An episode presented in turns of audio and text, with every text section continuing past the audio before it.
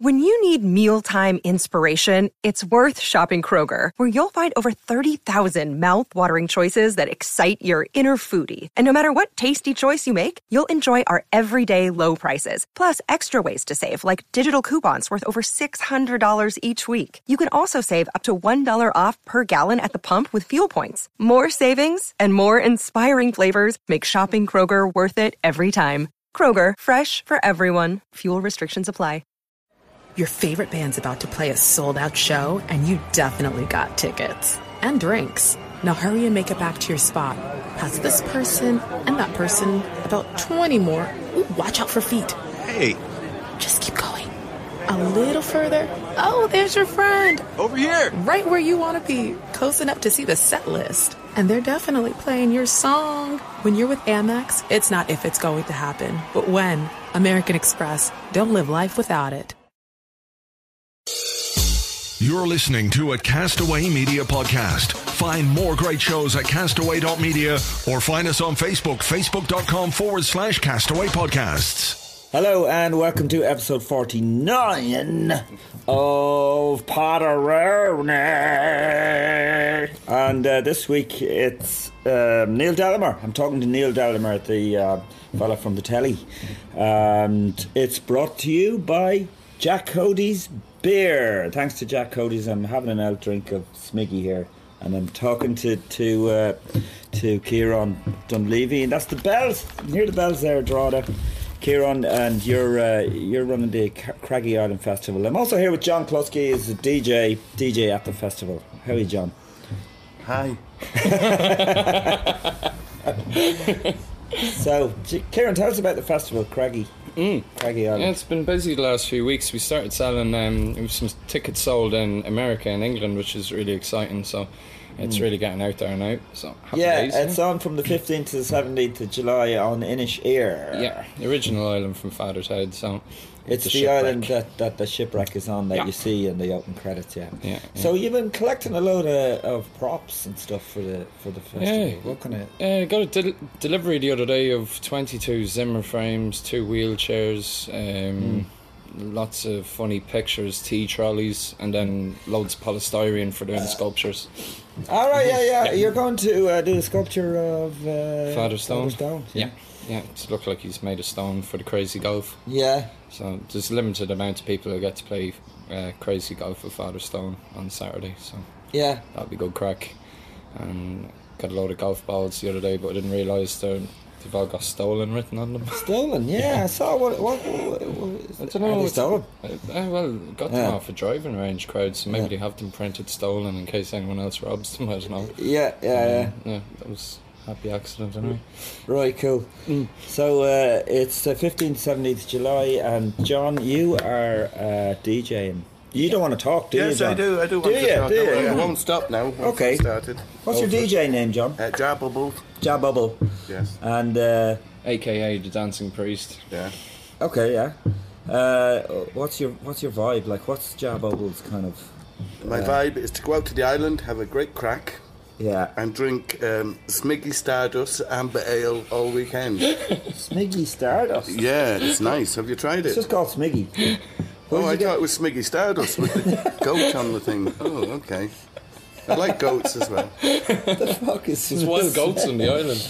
Oh yeah, Smiggy Stardust. Sorry. yeah, um, yeah, that's what you're going to do. But Yeah. you're, you're you're more into music that people dance to, Yeah, dancing music. Which is uh, it's a revolution in DJing. It is really, you know, people dance. and the crazy golf. I want to play the crazy golf because it's limited. Yeah, Only a few can play it. Me. and the binocular soccer. Sounds Uh, great. yeah, yeah, yeah. yeah, yeah.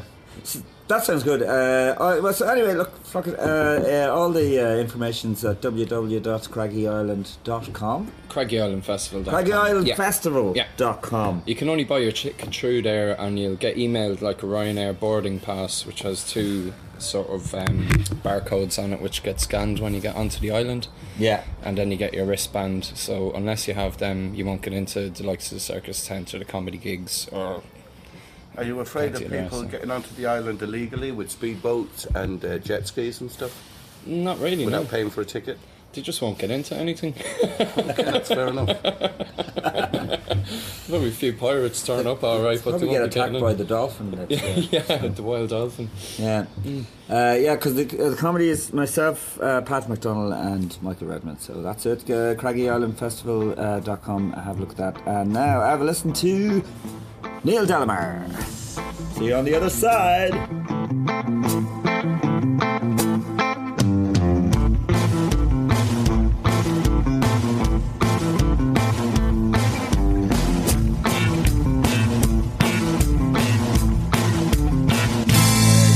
Headphones if you like. You, but you you work on the radio.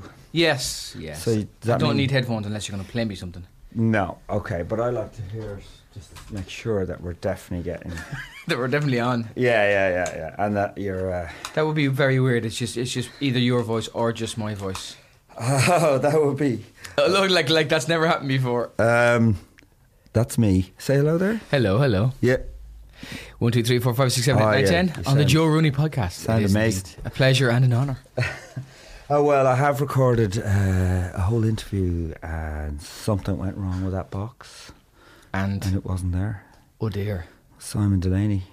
Oh, oh dear. He came back the next week though. He's, Oh, did he? Yeah, he's Ah, a that's gentleman. isn't? He's very gen- he's a very nice man as well, and uh, Yeah. extremely talented. I saw him once in Stones in his pockets, and he was brilliant. Oh yeah. You have to just switch between. There's two lads on stage, and you have to switch between characters extremely quickly, and he's really, really good. Oh right, you see, I'd never seen it. Um, I didn't say that when I was interviewing, but I. Uh, um, So did you? Is that how you started the interview? You just said, "So I'm not really sure who you are. I haven't seen any of your stuff, and I've decided that if your career is good enough, I'll turn on the microphone." well, well, no, it's just. I can't go back in time. I can't go back in time and watch Stones in His Pockets. I, I, like, I mean, whenever true. that was out, I didn't know I was going to be interviewing him. Maybe you should go I and see every have. single play, just Yeah, in case yeah, you're ever going to interview the person in the future. just in case. Yeah, yeah, yeah.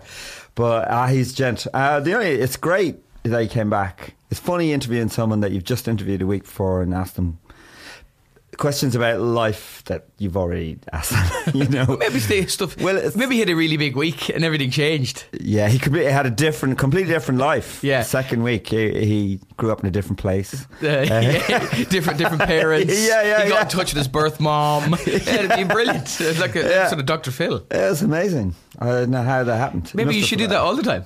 this isn't even going out. Yeah, yeah. Uh, now come back next week and just tell me a different story, please. Thanks. um, but uh, I, I didn't get milk in my coffee. Shit. Oh dear. Oh, this interview's ruined now. Anyway, no. Well, listen, thanks for coming in, Neil. Thank you. Yeah, my pleasure.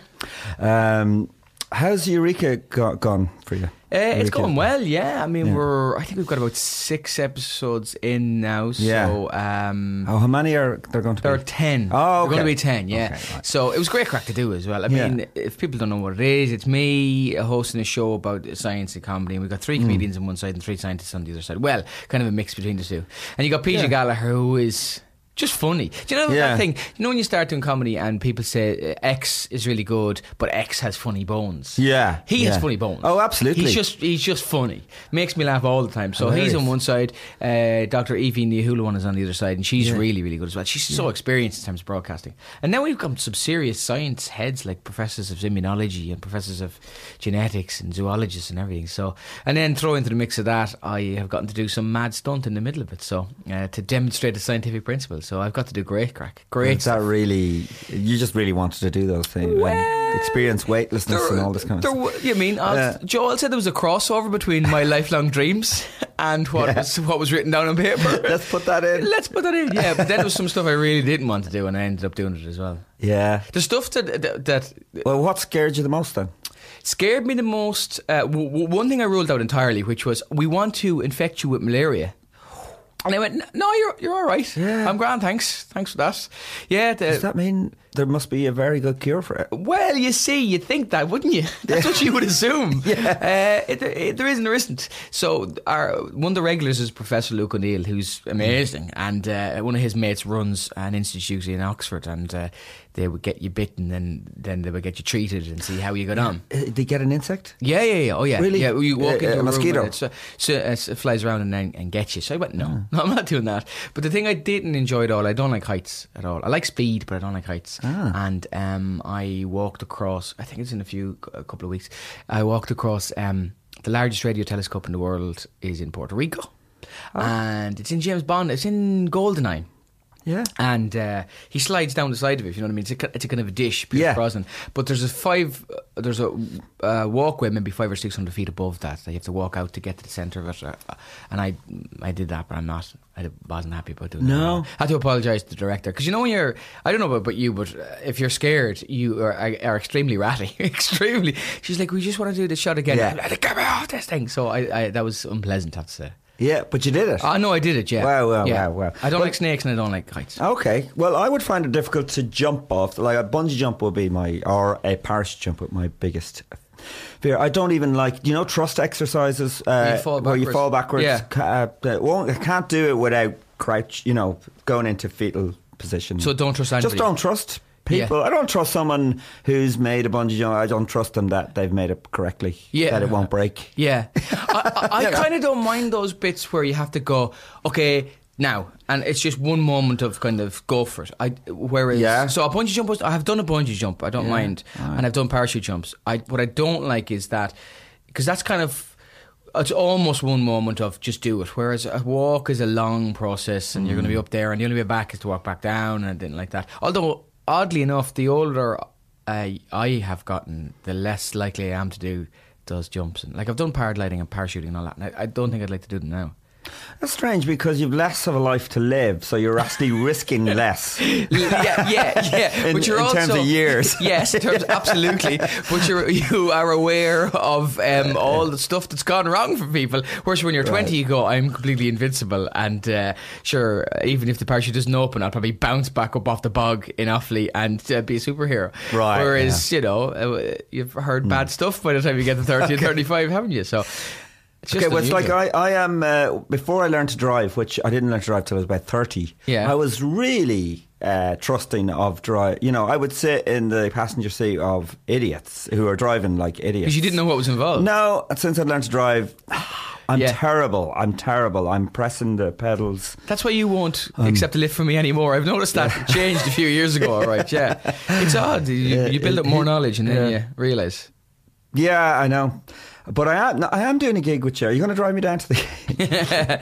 no, you're going to meet me there. All right, yeah. No, I could collect you. No, no, no, I'm fine. I'm driving. I'm driving. But uh, it's in Offaly, is it? Enfield. Uh, It's in That's where you're from, is it? You're you're neck of the woods, County Meath. I'm from Offaly. Oh yeah, yeah, That's in that's in Meath as well. See, It's just huge. It's just only over the border Oh, between Meath and Kildare. because yeah. I I live in Meath, but it's near the sea. I know, yeah. Look at you. You've everything with your seas and your new granges. No need to rub it in. I know we've got a lot. Also, but that is not near where you grew up. It then. is, no, it is. It's about kind of 10 or 12 miles away because I'm Oh, okay, okay. on the very But you're uh, Offaly. eastern side of Offaly, yeah. Hmm. So, which is a county that stretches all over the place, really. All right, okay. Offaly was a very. Uh, I, I I actually grew up in Galway, and my father brought me to see Galway playing Offaly at Croke Park, and Offaly won. And uh, I remember being really annoyed. I was like eight or something, and just didn't take losing very well, and saw all these people going. You know, because Gaelic fans don't have great chants. There's just a load No, of people going Offaly, Offaly, uh, and I just hated them. I would refer you to me ed, me ed. So, uh, you can leave me alone on that one. I know, yeah, yeah. The weird thing about Offaly is because it's in the middle and touches all those counties. I mean, there's different towns in Offaly who hate entirely different counties. That's the odd thing. So, like, boroughs, say, Oh, yeah. 45 miles from where I'm from, they do not like Tipperary. And we're like, Tipperary's grand. Mm. What's wrong with Tipperary? And then we hate Kildare, and Kildare hate us because we're right, right in the border. So, you know, a, a, a county with four or five different levels of hatred. kind of schizophrenic. yeah, country. yeah, pretty much, yeah, Yeah. yeah. But that's what GAA is about, really, isn't it? It is, yeah.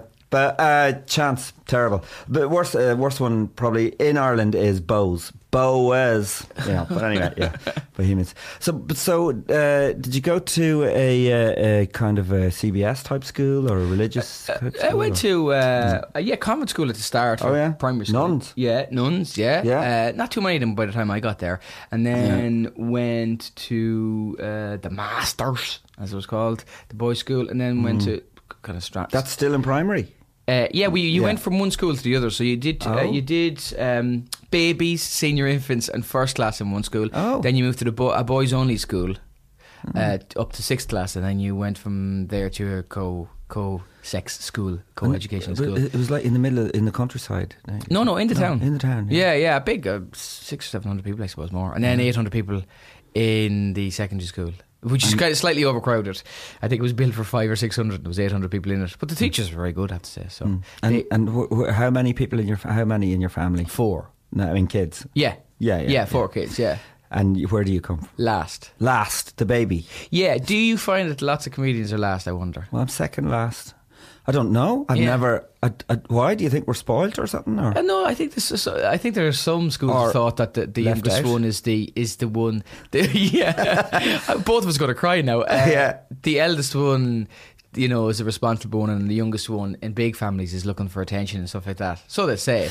Yeah, good, I can't imagine an eldest child going. I'm going to be a comedian. Yeah, I'm going to pave the way here and be a comedian. This is the no. first one. No, I don't think I, so. Yeah, so apparently it's the youngest one usually, but there's a bit of a gap between me and my brothers and sisters. So I'm I'm kind of I'm spoiled anyway, so you know. And are they involved in any way in in No, God no. no. entertainment? Even No, no. Pl- instrument. they play instruments. No, no. Nothing. I like the way you were looking for a word to describe for what we do, and you settled on entertainment. That was a good one. Um, Yeah. No, the two, the, the three of them have kind of job jobs, responsible, normal job Okay. jobs. So I was And- a kind of a ball from the blue, I think. And then even in, in primary, did you do any like No. you know the play, school no, play? no, or- and specifically, I remember doing um, when we were in secondary school. There was a musical, and. I wouldn't do it. I had no interest in doing it. Well, I kind of was interested in doing it, but I was too shy. I wouldn't, I wouldn't have done it. I was quite uh, shy in that point, you know. And my brother had actually done it a few years before and loved it, and I, th- I, think he did Grease or something like that, you know. Yeah. And uh, but no, I wouldn't do it. I suppose you go to college then, and then you get a bit more freedom and a bit more relaxed about yourself, and So you went straight away after school. straight away after To school, DCU. seventeen, yeah, DCU. Oh, to seventeen, so young. Yeah, yeah. Just And- because you know the way, like, if you were going to school at four, you were doing your leaving cert and going to college at seventeen, Yeah. sort of thing, you know. So yeah, straight to DCU and did computer applications in DCU. Only because my brother had done it before me. I, I knew I didn't. I, I didn't know what I wanted to do, so I knew that was a kind of a placeholder. So I just did that, and I knew you'd get a job as well because it was the dot com mm. kind of bubble. So I kind of did. I should listen. I'll do that for a while and figure out what I wanted to do. But I still don't hear anything about you know entertain. Like it's not like you went crazy in college or anything, is it? Like oh, well, you I loved stand up. Like I loved stand up. Oh, did you? Oh yeah, and I watched every comedy show on TV when I was a teenager. Like watched Cheers and watched Blackadder and watched Mash and watched. Uh, do you remember um, Ardal O'Hanlon and Tommy Tiernan did series series of the uh, stand up show on the BBC? Oh, yeah, So that was a, li- kind of a late night thing. Was on a Friday. I think it was on a Saturday night. But it was the, oh, like that's what Mm. people don't realize now. It was the only thing, the only stand up that was on that I would have seen. Like you didn't have Paramount and you didn't have the Comedy Channel, And you didn't have. YouTube. You didn't have YouTube, right? So this is suddenly what you were exposed to, and you went, there, were- there, God, there's two lads who sound and look reasonably like the rest of us in rural Ireland, because there was no theatre where I grew up. So there was no kind of tradition of that. And I mean, oh, that's an interesting job. They're really, really funny. And uh, I still remember Sean Lock, a Sean Lock routine. I would have been about, I suppose, mid 90s. You know, you're in your teenage years where you're really being affected by everything you see. Mm. And Sean Lock had a piece where he used to do his own fringe. He used to hold his hand over his over his forehead and go, I'm going to do impressions now. And he used to do Hitler and he'd go up like that and his fringe would go up over the back of his head and he'd do Bobby Charlton. And I just remember thinking this was amazing. So was- that was set the seed in your head for loving stand up and loving mm. comedy. But the inherent kind of reticence was still there. So then I got to college and myself and my friends sat down and went, let's, there's a few things we'd like to do before we're 25 or 30 Yeah. or whatever and wrote down a list and stand up was one of them. But I had no intention of doing it full time or anything like that. And uh, I actually saw Sean Lock, by the way, in the Bale Bucked with about 10 people in the audience. Really? A pub called the Bale Bucked, yeah. Yeah, the poor mouth. And yeah. uh, he uh, had a catchphrase, which didn't mean anything, but all through his act, he's going, I love the snooker. Love it.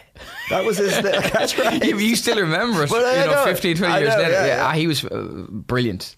It's- And that was kind of just entrancing, really. Yeah, no, hey, he's brilliant. He's amazing. I saw him in Edinburgh there uh, about three years ago doing the full like two hour show. It's just amazing, Yeah. incredible. He's brilliant. He's brilliant.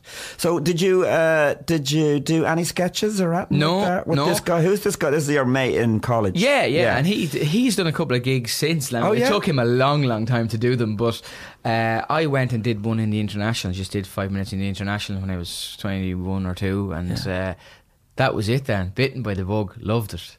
I, I I remember the first live stand up gig I saw, like what you and I would consider to be stand up. I mean, m- my parents and I had gone to see Niall Tóibín when we when I was 14 or 15, you know, and, and uh, that was very interesting to watch that. But in terms of what we would consider stand up in college, I saw Deirdre O'Kane, uh, Eddie Bannon MC'd, and uh, Dara Ó Briain.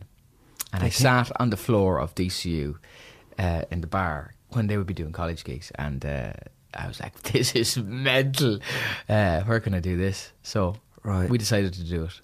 They they came out to the college to do They came out to the college, Uh, yeah. uh, and uh, what did you think when you sat down to write a set? What, what were you thinking? Oh, did you? Because you had no idea what you're doing. Mm. It's terrifying as well. I don't think we remember how terrifying the first point is. Well, your first set, yeah. So, because you've no reference. Like now, if you try new material, you go, well, if that tanks, I'll just throw in a bit of old that I know works. Like you've no old, you've no old No. to throw in. So you're just.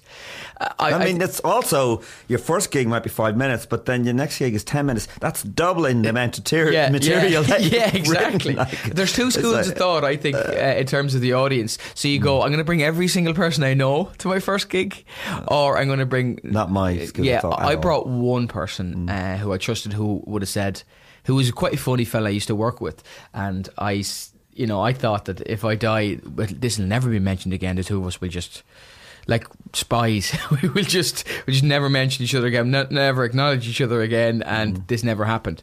So um, I just kind of worked on the stuff and did it in the international, and seemed seemed to go okay. Do you remember any of it? Um, I think there was something about Viennetta and replacing communion with Viennetta or something like this, which I thought was the most original thing in the world. And then Eddie, in essence, Sounds good. Years ago, then told me uh, you want to be careful about doing anything with Jesus because if you do anything with Jesus, um, Dave Allen has probably done it at some point 30 years ago. So he did cover a lot of ground, I suppose. I don't know. If, yeah, Viennetta was probably out with. Dave He pro- probably was, yeah. So what I do remember is that I could have said it back to front. A bomb could have hit the, the building, and I would have been able, been able to say it. I had learned it, Hmm. like really learned it, you know, to the nth degree. So which probably destroyed all timing and all sense of uh, anticipation and everything. But Well, no, do you know what I mean? Uh, it strikes me that you are that type of person that you really prepare. I mean, would you not agree with it? I mean, of all the comedians I know, I would say you're probably the most. this is the reputation I think I have. Yeah. Well, it is the reputation you have. Yeah, that Yeah. you would be like. Yeah, you'd really work on it. You were, and this is not a bad thing. I mean, Oh, this, no, is, I- this is you know, as Roy Keane goes, fail to prepare, prepare to fail. a bonus Roy Keane impression. uh, but you know that saying, the man who has the reputation for getting up early can stay in bed until noon. So sometimes, Right. sometimes uh, your reputation isn't necessarily true. But I, I certainly think that probably started from being on the panel, I suppose. I'm not sure.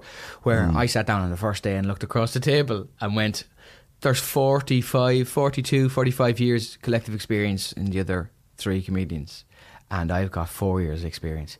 I better make sure I have some jokes hmm. uh, ready to go in case anything goes wrong. Hmm. So I, that- I, I did I did work hard on, on the, uh, the I used Does that make you feel like, are you a bit defensive about that? That that that you prepared? No, God, no, No, yeah, no, yeah. no, no, no, no. Uh, because what we used to write, um, we used to read the stories, and I used to think the best way to do this is to have stuff to say about the news. If you know what news is going to come up, have stuff to say, Mm. and then ideally, you might never get to use it. That's the great thing. Like on a show like that, it's the same as the blame game now. If it wanders off and the gold is in the wandering off, brilliant. Uh, every so often, though, um, like certain audiences will go for messing around, and certain audiences will go for a joke or a point of view, whatever. The ideal is that you have both. You know, because Yeah, you have uh, prepared yeah, material, Yeah, but you can go and yeah, wander yeah. as well, yeah. Absolutely, that that would be the goal. So, Mm. um, I I think when I started in the, the panel in particular, I used to write a lot of stuff, you know, and then after a while, you just get a bit more relaxed in your role and and willing to trust everybody else and then trust you. So, And would you not? Uh, you would write it, but would you also have it like really well rehearsed and stuff, like you had your? Uh, and no, but you like like it's it's topical. So Yeah, I mean, alright. you, you just wouldn't have a chance to like, rehearse bullet points or something. Yeah, exactly. Yeah, and people do have different approaches to it, mind maps, and uh, and pe- Mm. some people write it out. Like uh, so, I still do a topical quiz show in the our new show in Northern Ireland that's been and on the BBC for God ten or eleven years. Myself and Colin Murphy and Jacob The blame game. The blame game, yeah. So I mean, I see the two approaches there. You know, the, the key. I think the key is have a couple of bits and pieces, but particularly with Colin Murphy, I really enjoy working with Colin Murphy. That it, we've worked together so often now that if he goes off on one, I know where he's going to go, and you know not to interrupt him, but you also know to sometimes interrupt him and uh, throw grist at the mill, and then he'll do the same, and you, we can go off and start winging things that are better than whatever we have written down on a, on a page. You know. So And so with those panel shows, uh, I've probably done one or two, but um, if something works in the studio, is, uh, would it necessarily work on TV? You can imagine, you know, No. because quite often live absolutely. stuff doesn't work on. No, uh, yeah. not necessarily, and you have to trust the people you're working with in terms of an editor that puts it in there. You know, Hmm. uh, so something like Eureka is a case in point. Um, I haven't seen them all, but you know, there's probably bits where you go, "God, that was absolutely hilarious that somebody did there." But it's a mix between a show that you're meant to learn something from in terms of science and and a bit of comedy. So the director is sitting there going, "Okay, I'm going to cut out the funny maybe on that piece because I think the point he made about." friction is more interesting. So you have to just kind of hand yourself over, really. The good thing about a straightforward comedy show is you just cut back to the funny, really. You just, the funny stuff, you, Yeah. you know, you, you leave there, I think. Yeah. I mean, I remember doing one uh, uh, panel show where um, they had a round, and uh, I thought I did a really funny bit in it. Yeah. But the other side of they had it that it was kind of connected. The the other two people on the other side uh, died. Their stuff died, Yeah. so they couldn't leave in the round. And I was like, no. Yeah, yeah, yeah. You can't be That too hampered by structure. Bloody frustrating. Yeah, yeah. That's a, There was a fault maybe of the structure of the show. yeah. possibly. Yeah. Try not to reinvent the wheel, I suppose, sometimes. Yeah. That's, we all kind of go, okay, is, we'll have rounds with this, this, this, this, and this. And you go, well, okay. But for example, if, yeah, if, if, if, if I give you one thing and I give your team captain on one side and somebody else is a team captain and we go, we're going to give uh, a question to both of these people. If yours works, like you said, and theirs doesn't, you either have to leave theirs in where they look bad or have to, you have to cut out yours. Yeah, so it's kind of like you have So to what you could- yeah, but what- change the structure so that you change the structure and you go, okay, we're going to give you two examples and both teams can answer on both examples. right, yeah. So you just mess around with the structure a little bit, you know? Hmm, I, I think I came in at the end of the panel when everyone had left. this wasn't the panel by the way. I think there was a different show, but uh, at a panel when um, uh, uh, what's his name O'Connor, um, Brendan O'Connor. Brendan O'Connor was was the host. Oh, that, that, that was Feed the Gondolas. That was the Don't Feed the Gondolas. That's Yeah, I never did my the panel. time, what am I even thinking of? I never did the panel. I did the Don't Feed the Gondolas. Yeah, yeah. that's right. That's yeah. a few years before that now. Yeah, Panel came yeah. along in 2003. I started in 2004. Yeah, and actually, the panel. The great thing about it, it was a very loose structure. I think Absolutely. that's what worked for the panel. Massively loose, yeah. Yeah. People used to ask, uh, my favourite question on the panel used to be, do you record them all in one block or uh, do you do it every week? And you go to them, well, it's a topical, Topical, use, yeah. so it's 16 weeks long. Now, if you think that I can guess what's going to happen in 16 weeks or have a time machine, I wouldn't be doing the panel. I'd be in the bookies, is what I'd be doing. So, uh, like, people used to say, oh, it's rehearsed. And you go, no, like, watch it. It couldn't be rehearsed. What you could do is you would know if there was a big news story. Mm. Like you're going to talk about that at the start, you'd know that, so you could write a couple of jokes on that. But after that, like you didn't know where it was going to go, and that was the that was the great thing. Mm. Like if it stayed on on a couple of news stories, fine. But if it went off to Andrew Maxwell and his own mercurial genius going off and talking about something else, absolutely go for that as well. You know. And mm. the weird thing about that was, if you were designing something. Uh, like if you were a TV person, right, and you're sitting in the back room somewhere, you're going, "We're going to create a panel show. That's what we're going to do. We need people to appeal to different demographics." You would have picked the people that we just fluked uh, on the show. So you had uh, uh, Andrew Maxwell, who was a kind of uh, wide boy, Dublin North Side, uh, but also very well read. You got a kind of grumpy Northerner, bris- brilliant impressionist, brilliant. So is Maxwell, brilliant with um, with physical stuff. So Colin Murphy. Colin Murphy, You've got a kind of urbane, sophisticated. Dara Breen uh, um, yeah, hosting it and holding it all together, and then you've got this kind of rural, younger, naive, in some ways, comedian on the other side. So you've got people for every for everything. Yeah, it's kind of amazing, you know. Yeah, but I did hear, and I've never been on the panel, even though I thought I was on it just a minute ago, uh, that you'd have guests on, and I, I did hear from one or two guests that they felt swamped or overwhelmed and didn't feel like they got in, they could get a word in edgeward, edgeways. I think like sometimes Um, sometimes people came on and they would. Um, it was interesting to see people who got it and people who didn't. Sometimes people would come on and think that we were going to go for them, and they would come out really defensive, and that was always a disaster, you know. Right. Um, but if people came out and just kind of relaxed into it, and like we weren't there to have a, have a go with them, and we were there to actually, you know, yeah. interview them a lot of the time, most of the time, you know. Um, Right, yeah. So I suppose, but it's a very difficult thing to come out and be interviewed by four or five people, though. Four or Very- five comedians. For, Yeah, I yeah. mean, that's difficult, yeah. Yeah, it is extremely. And they know each other, they've been together, it's like a gang. Yeah, yeah, And you're, yeah, you're yeah. the, we're kind you're the new boy at school or the new girl at school. Exactly. Yeah, yeah, So you would feel kind of sorry for them in that way, you know. Mm. Um, but no more than like on the blame game. Now we have a guest um, chair, I suppose you call it, for a comedian to come in. Mm. And I always think that's a really difficult thing to do. Like going on to a, a panel show where there's loads of different people and you're not necessarily the only new person, but going on to one where you're the only new person and everybody else has worked together before and knows the rhythms and all the rest, it is really difficult, Mm. you know. So, I mean, I would feel sympathy for them in that regard, definitely. Mm. I mean, I see it all the time. I, any of the any of the panel shows and uh, the English ones, whatever, you will see someone who very, very rarely they're featured. They obviously did. I, I'm thinking they didn't have a good show, and they Yeah. and it's tough. Yeah. I feel for them, Uh, yeah, you do. and I don't think were, the normal audience would. They probably don't notice. But Uh, yeah, I mean, I, I, no, I would draw the distinction now between. Are you talking about a guest comedian or a guest guest? a guest? comedian, Oh, guest comedian. Okay. like a comedian. I know guest comedian is difficult. Absolutely, Yeah, yeah, of course yeah, it is, yeah, yeah, You know, um, I suppose you. I mean, a guest comedian's under pressure to be funny. A guest is just a guest, and they you can take the piss, and Yeah. that's fine. Okay, no. So I was I was talking about both. I thought sometimes Yeah. the guests thought we were we were having a go at them. That's what I meant. Mm. Um, in terms of being a guest comedian, yeah, absolutely, it is difficult. You know, Mm. I suppose you where you lose in in terms of your um, familiarity with the structure and all the rest. You do gain because you have every single bit of material that you've ever written Oh, you can do. to, yeah. to do. yeah, that's true. yeah. So you know, so I whereas the rest of us have been on for a long time and we've done everything. Mm. Yeah, yeah, yeah, So yeah, like yeah. we are writing jokes that week, whereas you have everything you've ever chosen, and you can kind of crowbar it in a little bit, you know. Uh, but it's, it's still very difficult. Yeah, yeah. Absolutely very difficult. Yeah. Yeah, um, and do you think that like the panel show is still it's still like a thing that's going to survive? I mean, there's a lot of them around, and you know, Netflix is happening now, or is is it something? I don't know. I suppose you put it on and see if people well, watch, and that's you, it. You, you you should say yes. You're you're doing one. yeah, yeah. We're only halfway through the run though. Let's see you don't want to talk yourself out of a show.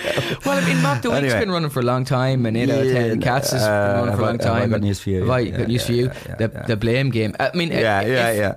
If it is uh, making people happy, I suppose. you know. QI is on Netflix actually. Yeah. yeah. Um, so let's go back. Like, so you did your one gig, uh, and then were you straight in like doing gigs? How, like I was. I went. I really love this, and I suppose you're very lucky. If the first gig goes well, you're really lucky because your first gig, like you know, and I know that you could, you're going to die in the first few gigs anyway. I suppose it's just that you you get as long as you get one or two good ones before you have your horrific death. I think that's that kind of girds your loins against Yeah. the horrific death, you know. Whereas if the first one is terrible, that's it. You're probably out. I, I often wonder how many good comedians just had the bad first gig and we've never gotten to see them. You know, they just gave up and we never saw them. Yeah, could be. I, as far as I know, Dylan Moran's first gig was a disaster. Wow, delighted that he kept going. Then. the man is a genius. yeah, I know. Yeah, yeah, yeah, yeah. So then, no, I just went to the the Halfpenny because at that stage, Yeah. the international bar in Dublin here was really hard to get a gig in. You couldn't. Get, it was you wouldn't get a gig every every week or anything like that. You know. Yeah. But if you went in down to the Halfpenny Bridge, you would get. What, what year are we week. talking here? This is Two thousand and one. Oh wow! Yeah. Jesus Christ. Yeah, yeah. It's not even that long ago. But the great thing Hmm. about the, about the Halfpenny was that you would be on with every every sort of person who thought they had a turn, and still, and the people still go there for that reason. It's brilliant, like you know. So you'd have You know, the international would at least be you in comics, whereas the Halfpenny used to be uh, a man going on and just doing a poem or flowering arranging in a special way or a song about recently deceased well-known gangland criminal, and then you'd have to go on and go, here are the comedy stylings of Joe Rooney and Neil Delamere. So, I mean, you did learn to go on after all sorts of Yeah. different acts, you know? And I love wa- I I love watching shite comedy. I mean, I just love watching acts that are shit. Do you? Yeah, it's hilarious. I, I, I used, I, mean, used to just love what people would come up with. I have to say, like you just, just- think that's so different to how you would come up with something. I think that's amazing. Well, it's just the rabbit in the headlights. Uh, somebody is panicking on stage. Oh, those, And- yeah, Well, those people as well. I'm talking about uh, the fully out there. This, but yeah, it's a mixture. There's a- Yeah, yeah, yeah, yeah, yeah. yeah, yeah, yeah. yeah, but and they all used who are to just go nuts, there. yeah, yeah, that this is a little bit of therapy rather than this is them getting out of the house in some ways.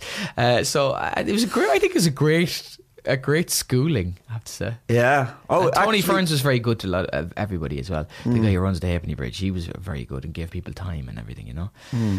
And uh, so he he would be the least kind of cynical commercial business, you know, capitalist head. I think you know he was about people doing things. You know, maybe because he's a performer himself, I hmm. suppose. And have you ever panicked on stage? Because I've done it. Absolutely. Yeah. And what done the right? Like what? Done something that you go, oh, wrong- why did I do that? Yeah, or the you're doing a gig for not a normal audience, maybe businessmen or something like this years Yep. ago, and you Corporate gig. You're just and you you're dying. There's no saliva in your mouth, and you're you're just trying to figure out you're scoping the exits out, which is the closest exit door to the stage. That's how you know you're not doing particularly well. But have you like I've actually uh, shouted at a room at a table full of women after I'd done my gig. Yeah, I uh, got off, packed my guitar up, Yeah. put my coat on.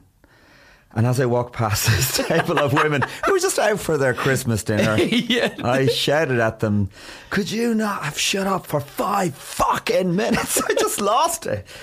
And lost my fee as well for doing that. Oh, did you? Yeah, yeah. Well, basically attacked. You know what I mean? I would have done it if I had the money in my pocket. I wish, I wish, I wish. Uh, I know I've done that absolutely. Yeah. Yeah. Ah, yeah. I mean, there's a Like point. blew it. Yeah, where you become so frustrated, particularly if w- when you. There's probably a middle ground there when you you think you're great after a few years, but you haven't that much experience in the grand scheme of things, and Hmm. you just encounter a gig like that, and there's no, you have no, you don't have the skills.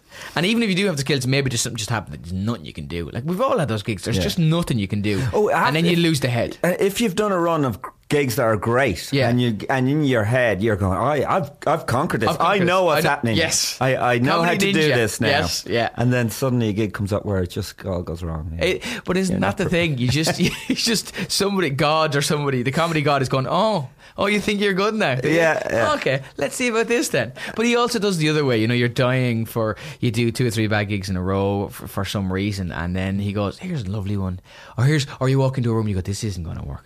You walk into a room. Particularly in the first few years, and you go, ah, no, there's that, you know, there's light coming in from there. There's the loo. They're going to be, ah, this is a disaster. all in their eighties, And then suddenly, and it's, it's, amazing. Yeah, And the comedy guy goes, there you go, I'm, I've given you that back now because of the horrific gig you did before. So it, it keeps you guessing, you know? yeah. That's that's lovely when that happens. I could pretend, and we could both pretend it. Isn't it great that it keeps you guessing? You go, no, it's not. What you want is to conquer it and be absolutely amazing all the time. That's what you want. Yeah, yeah, yeah, yeah, yeah. But I mean, I guess what you end up doing is is before you go on stage, you go, I don't know what's going to happen. It could be shit. At, before every gig, yeah. yeah. Wow. eventually. yeah. Oh, well, I guess what happens is you, you don't panic. So you, No, you go, don't This panic. is a bit difficult. Oh, You just have more and stuff to compare it to. and you think you, you think it through. Yeah. Yeah. I think that's Yeah, accurate enough. yeah. And particularly you, you are you are like uh, the kind of sniper of comedy, are you? The kind of cold-blooded, uh, practical guy who. The sniper of comedy. I quite like the the sniper of comedy. I like that. pick, your jokes are just picking off the laughs. I like don't mean that. You're not actually killing people. no, no, if he had stopped at the sniper of comedy, I would have liked that. That'd be on posters. But the cold-blooded practical. Yeah, I'm not okay. a crocodile. no, okay, okay, but No, no, no, no, keep going. I wanna- You're wanna eyeing out. up the uh, the laughs. The laughs are there, like food for a crocodile. Where I grab an audience member and bring them into a comedy death roll down at the bottom of the river of jokes. um, I think. Okay. Yeah, Do I don't know. I don't know. I See, think there are course- certain comedians who are uh, who will self-destruct, Yeah, and I, the I'm not going to name some. yeah. I have Uh, done that.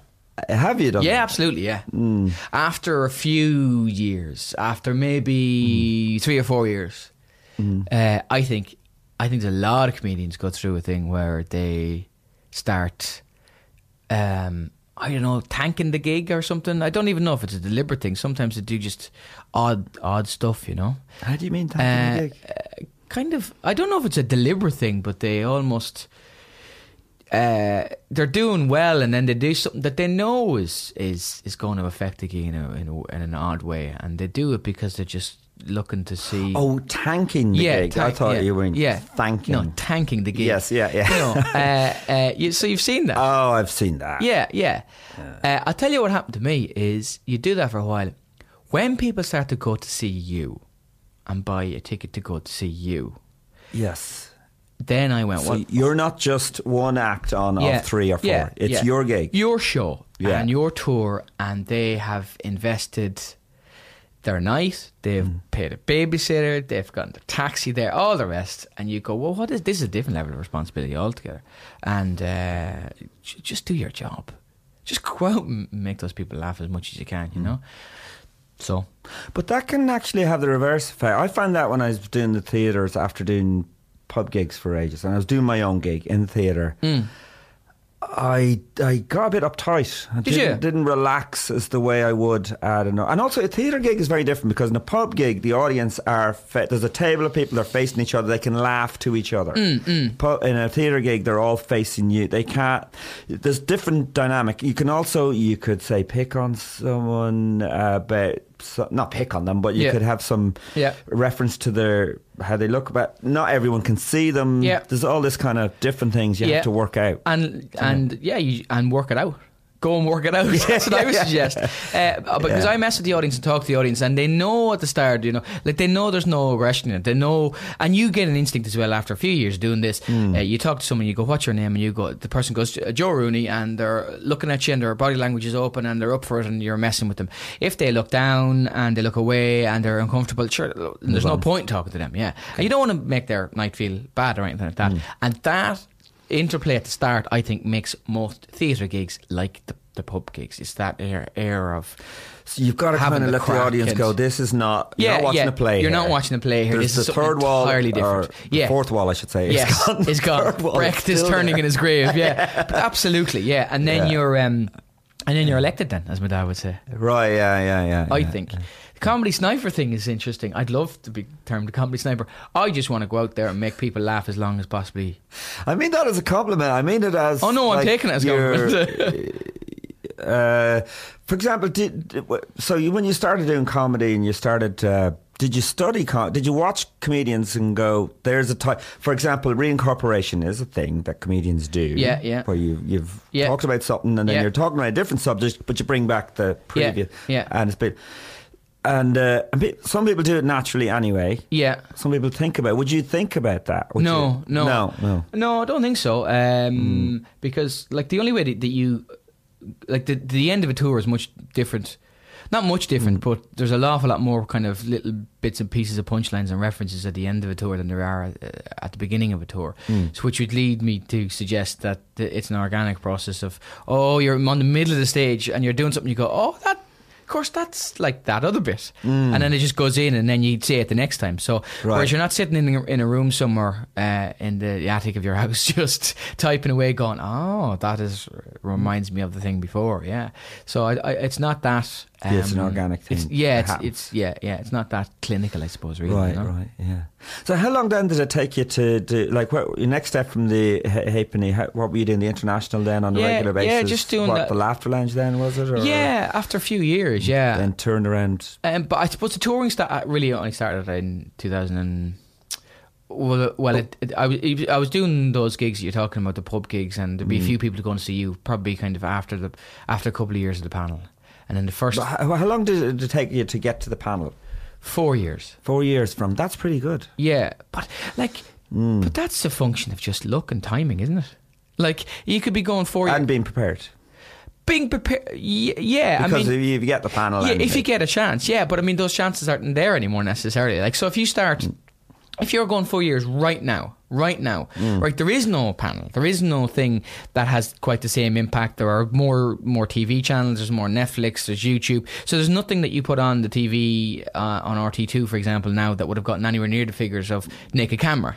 Figures wise, Yeah, no. you know what I mean. So, so you could be equally as prepared right now. Yeah. you could be equally as as as competent, and um, it's just a function of you, you you're doing it kind of ten or twelve years later. You know, so there's a huge degree of luck. I don't care what anybody says. Mm.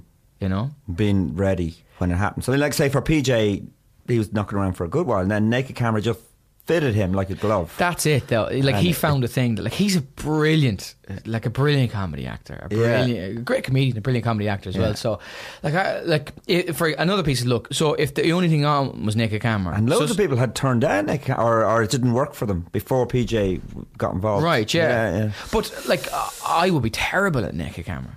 Terrible, and I would be really nervous about doing it, and I'd be embarrassed, and Mm. I, that's just it's, not, it's just not my thing. So another piece of luck is that there is a show called The Panel that happens to be out there that you think, oh, I can do that. Right, I wouldn't yeah. do the other thing. I just would be terrible about at it. So, so uh, people who say to you that.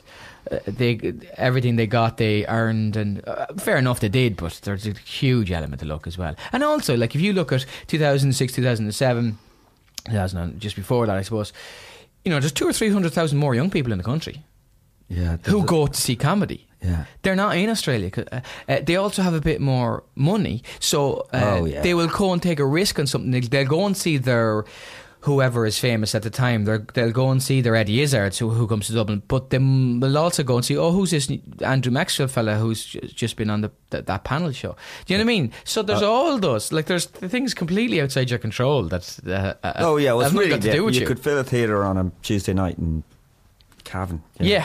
yeah and we did Well, um, uh, so, what did your parent, what did your father and mother think about this when you were doing? So, as before you got the panel, you're doing stand up. Yeah, what yeah. was the no money. Uh, well, at least you have your degree. Yeah, Um, yeah, that was it. And because I said, listen, I'm gonna, do, I'll do it for a year. I've saved up some money and, I- and I'll do it for a year, and I'll blow, I'll blow through the money, mommy and daddy, and then I'll go back and I'll do something else. Okay? And they went, okay, that's fine. Yeah, Yeah. I suppose they didn't kind of understand it as a thing, really, because it didn't really exist when they were growing up. You know, uh, Yeah, a man going into a room talking to strangers.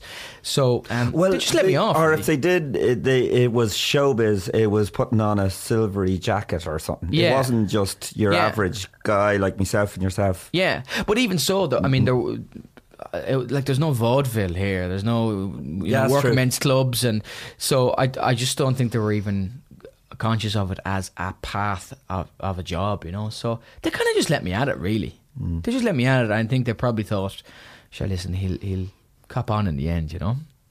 You Yeah. know, I think they did that because all of us are fairly academic in our in our family, so they thought, well, he'll get a job doing something else when in, in a few years. Let him.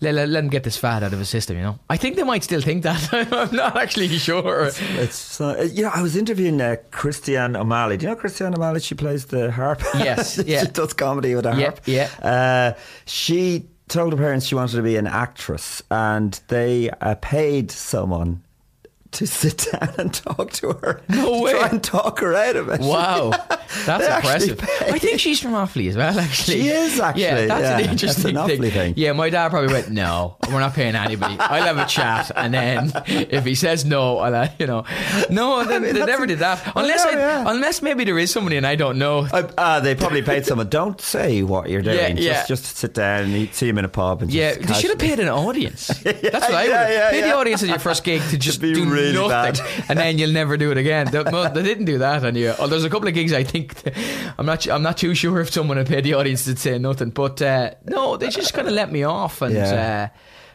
like my mother sometimes says, says to me, I say to her, "No, sure, listen, when it all goes to hell, I'll just go back and do the old computers."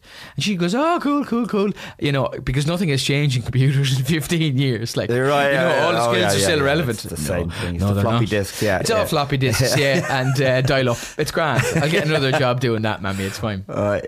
And then when you did uh, the panel, did, did you do? Did you ever go the Edinburgh route? Did you do your own show? Yeah, oh no, Edinburgh? I've done. s- Edinburghs, uh, six or seven Edinburghs. Yeah, Yeah. I did.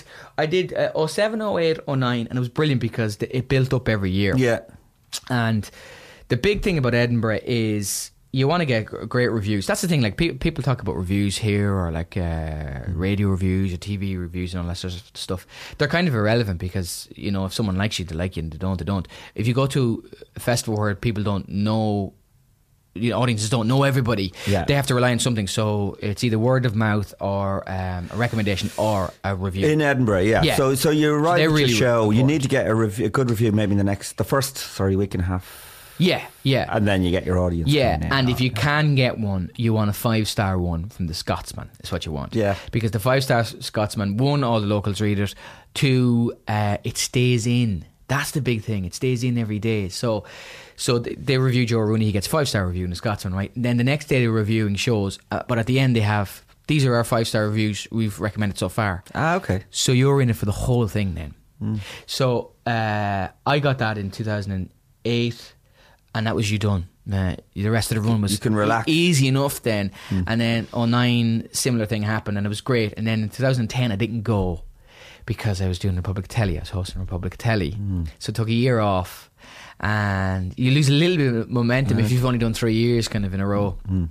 So then I did and then uh, 11 tw- uh, so I took 10 off and did 11 12 13 went back to the panel uh, which al- which allowed me to do it in 11 12 or 13 and then um, I haven't been back since 13 so I don't know I, But I've- you're represented in, in Britain, aren't you? I mean, you do. You do. I haven't, you haven't Britain. gone there in a while I have to say No, okay, okay. um, I, yeah I do have uh, an agent over there yeah, Yeah. but um, I just too busy here But you're busy as hell here, yeah. And and so, did you write a show each time? Like, did you have a theme? I did a theme once Yeah. about Vikings Oh, right. Okay. did a show about Vikings. I don't know why. I genuinely, I genuinely still don't know why. Um, um, I, there was kind of some interesting history there, and I was, I had you know Viking ancestors on both sides. If you look at the names, and I went because there's so De- many. Delamere is is Is Norman, yeah, French, and they- Norman, and they, right. were essentially Vikings, settled Vikings. is it off Yeah. the sea? Of the sea, exactly. Mm, So I kind of thought, listen, I'll. Uh, there's so much stuff in Edinburgh. I suppose I'll try and write Mm. something that is a bit unusual, and uh, Mm-hmm. whereas I don't know if that's the way you should do it. I think you should go over and just if if if something that horrible word organic. I think if something just write the best show you can. I think now. That's what I think now. Yeah. And then, but if something falls into your lap, that's just for me now. I, I can't speak for anybody else. And if something But like, falls if you write your a lap, show on in um, uh, for Edinburgh, is I, I always think uh, when I see some, well, I see some shows in Edinburgh, I think that's definitely not going to work in a club. Uh, Yes. very li- little of that material. right? Yeah, yeah, well, yeah. That would be an odd one because, like, uh, so, so say the vast bulk of your income and and audience uh, Yeah. exposure is with people in Ireland. You know, if you write a very specific Edinburgh show that's a kind of theatre piece, that could be difficult to transfer over. Definitely, yeah. Yeah. So uh, luckily, I just kind of uh, this the six, five or six shows. I did since that Viking show were, were, were normal enough stand up, you know. Mm-hmm. So you could just tour them then. Because it's weird. I remember doing a gig over in uh, Dubai, and uh, I think we're doing two nights. Um, there was about there was a load of us over there, but the same audience came both nights, Right. and so uh, I just did a different set the second night. Yeah. Now there's one comedian, and he'd done a load of uh, Edinburgh shows, but he. He couldn't come up with a second set, and I was going. You've done like six Edinburgh shows. How Yeah. come you can't come up with a second set for a pub gig? Yeah. it's really weird. Like, Yeah, yeah, it's a it's a uh, different it's a different thing altogether. Though. it's like yeah. running a running hundred meters versus running ten thousand meters. I mean, yeah, they're they're both still running, but one is can be very widely removed from the other one. I Yeah. think. It's odd anyway. Um, so, and how, how long have you, you, you well, how did you get into radio then? You've, you're doing a radio show now on a Sunday in Today FM, yeah? Yeah. So- well, um, somebody asked me to. I, Mm. I, I filled in for Ian Dempsey years ago, and then I Mm. did a bit of filling in for Ray D'Arcy, and of course I knew Mar- Mairead from.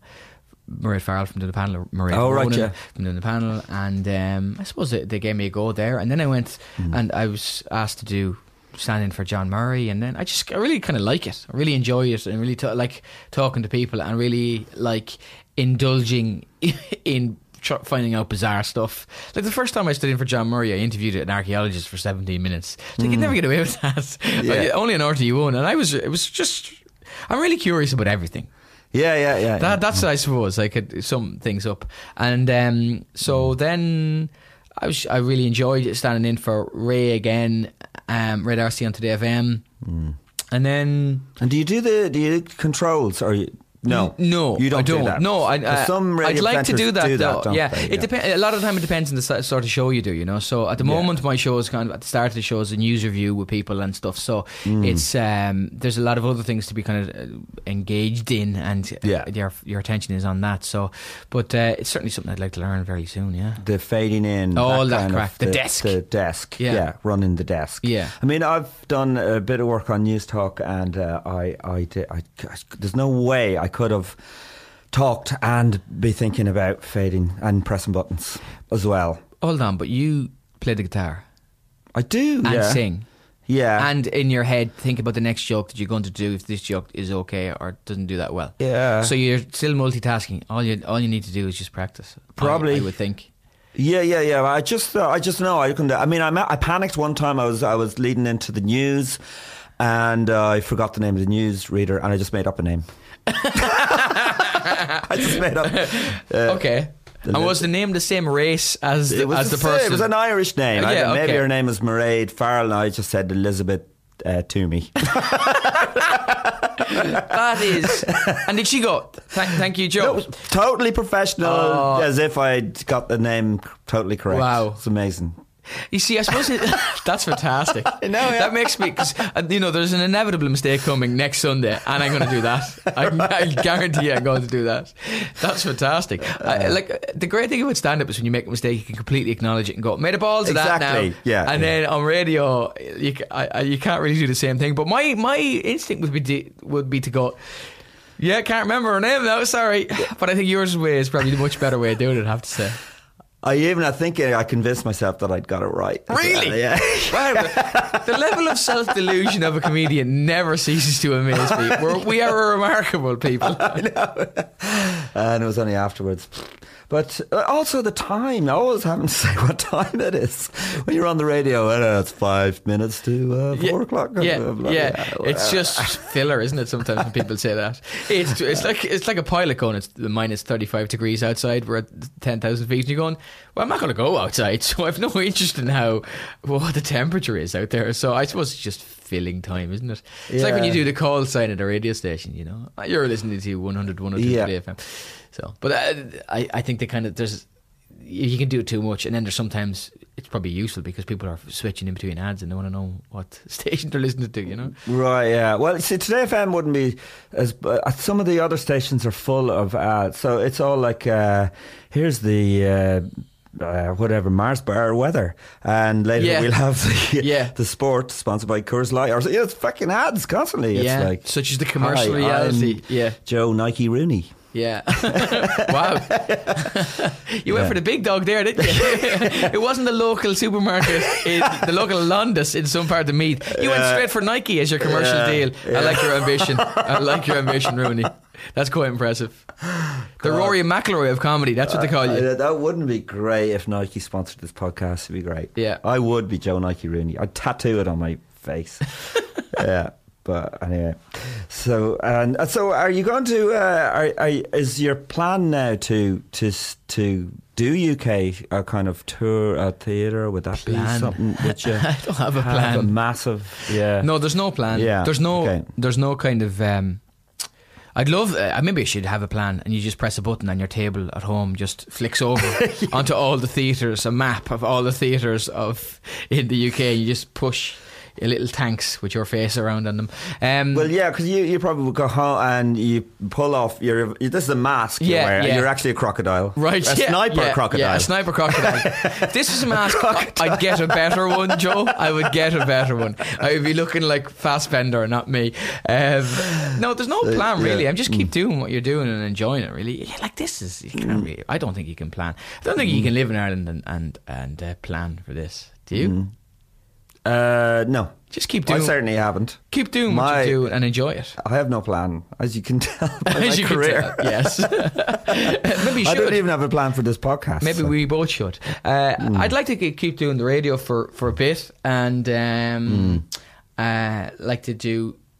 The weird thing is, I think when you when you do too many things, there's a point at which they start taking away from stand up. And I wouldn't like that to happen. You know, um, Would you like to do a chat show? like a like a telly chat show. Yeah. No, not in their current form. No, I don't. No, would you? I'd like to. I'd, I'd like to do something that you could do. That they seem like poison chalices. Really, I think. Yeah. I think I'd like to do one. If you could do one, that would be kind of slightly sub, subversive. You know, you know, not in a in in a, in a club somewhere, and uh, you know where you could kind of take the the mick out of The chat show would be in a club, format. like a, a club, a nightclub. Well, no, no, comedy club or something. Oh, a comedy club. No, yeah, not in that club. In the club.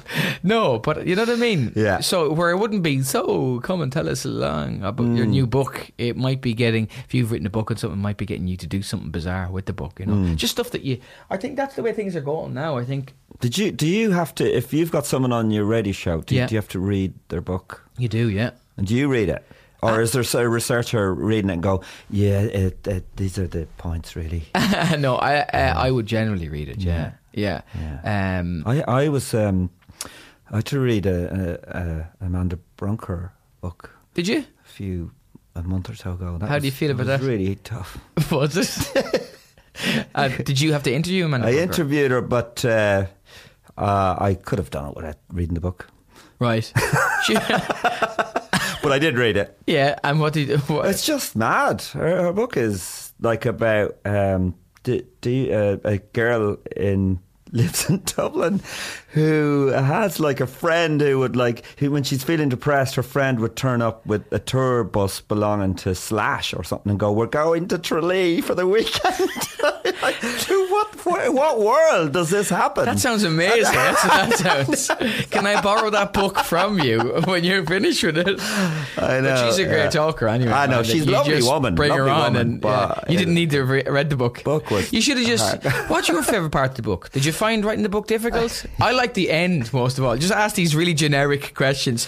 You know, Yeah. page fifty-five. That was a bit of a turn Yeah. up for the books, wasn't it? There was one word. There's a word in it that she made up. Oh well, I don't know if she didn't know she'd made it up, but toleration was a word in the book. Uh, I just have no toleration for people like Who that. make up toleration That- that words word is like tolerance? Okay, right. which is brilliant because very few authors make up words. Well, if Shakespeare can do it, I, I Yeah. can't see any reason why Amanda Brunker couldn't. no, and she um, and I have to say she is a brilliant person. I Yeah, yeah, yeah, You just you have Well, to say that in case you have to interview her again. Yeah, well, I hope I will interview her again, but I'm not reading the book this time.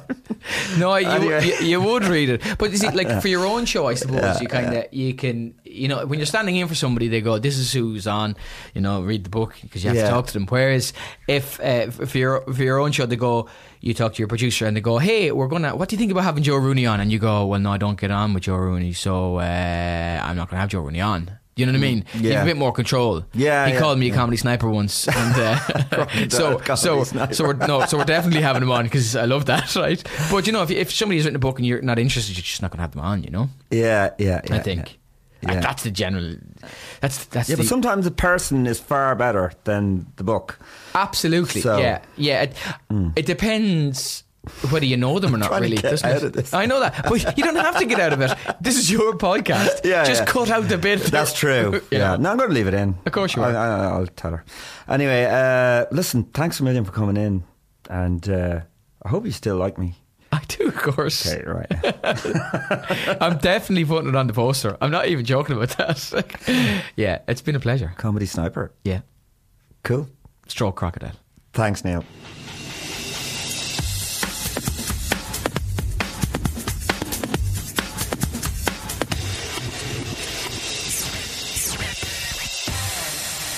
Well, there you go. That was Neil Delamere. Um, that was an interesting interview. And next week I'll be talking to the comedian and podcaster Gearóid Farrelly. Thank you to Jack Cody for sponsoring the podcast. Thank you for to Andrew Mangan for the producing and uh, Daniel Rooney for the music. If it's your first time uh, listening to the podcast, please subscribe, and there's a whole load of more interviews. Uh, you can go on Castaway Media to find us or on iTunes. There's loads of other stuff with Frank Kelly and Ardal O'Hanlon and Mundy, uh, PJ Gallagher, Jason Byrne, uh, all sorts of brilliant stuff in the archives there. And there's loads more um, podcasts as well at Castaway Media uh, worth checking out. Please give me a review as well. Give just give me a star rating and a review, please. It would really help the podcast. We've got some really interesting um, guests coming up, and I uh, just hope you keep listening and contact me and get, get in contact me on Twitter if you like. It's uh, at Joe Rooney1 or you can contact me by email. If you go on my website, www.comedian, sorry, www.joerooneycomedian.com. And also, if you wish to book tickets for the Craggy Island Festival, it's www.craggyislandfestival.com. I'll also be recording a live podcast with Alison Spittle this coming Wednesday, the 25th of May. Come on down to the Stag's Head. We're in the basement. There's lots of uh, complimentary Jack Cody beers and a great night out. So come on down to that. I'll see you there if you're coming down. Otherwise, I'll see you next week. Bye bye.